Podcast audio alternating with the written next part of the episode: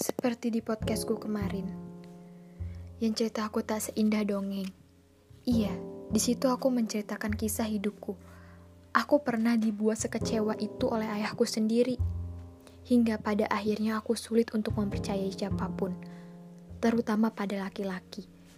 Karena sudah terlanjur sangat kecewa, tidak tahu harus apa, hanya bisa diam seribu bahasa, lalu menangis menahan rasa sakit yang selalu membekas dan tersimpan semua hal itu dalam pikiranku hingga sangat sulit untuk dilupakan.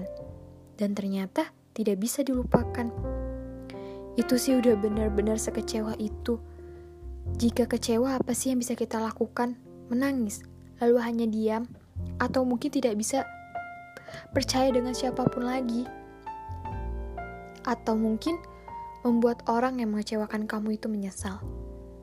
Dan entah kenapa, jika sudah kecewa itu hanya bisa diam. Apa karena mungkin kita sudah susah membangun kepercayaan dan ternyata kepercayaan itu dihancurkan begitu saja.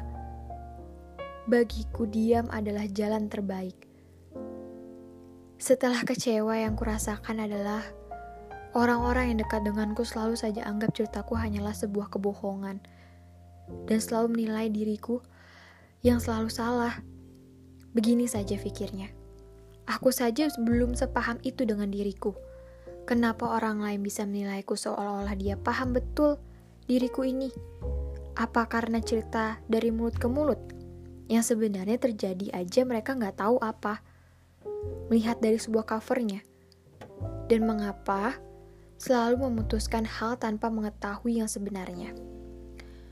Jika di kehidupanku atau diberikan aku aku diberikan CCTV di tubuhku, lalu akan kuberikan rekaman itu kepada mereka yang menganggapku selalu salah, dan baru mereka tahu yang sebenarnya.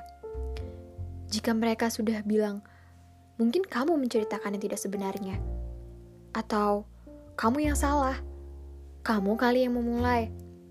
Saat itu aku hanya diam seribu bahasa. Kenapa? Karena percuma jika aku buka bicara apakah mereka langsung sepercaya itu denganku? Karena mereka telah tertutup dengan omongan-omongan yang tidak bertanggung jawab, seenaknya bicara tanpa memikirkan, lalu tidak bertanggung jawab. Lalu siapa yang kena dampaknya? Itu aku. Sakit sih. Ya, cuma mau gimana lagi.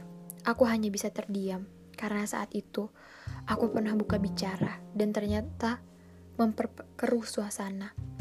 Memang Diam terkadang hal terbaik, walaupun sebenarnya bertolak belakang dengan hati, tapi mencoba memperbaiki keadaan.